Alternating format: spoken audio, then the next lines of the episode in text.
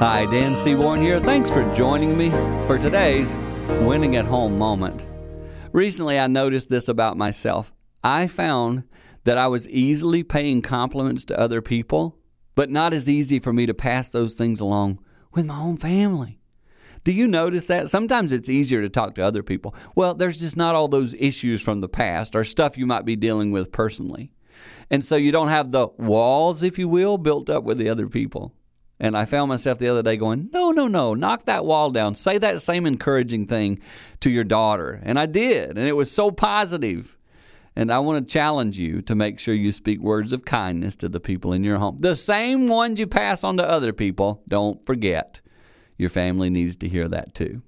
For little tips like that, I would love for you to hit our website. Our goal is to give you basic guidance on how to grow in your family life by going to winningathome.com.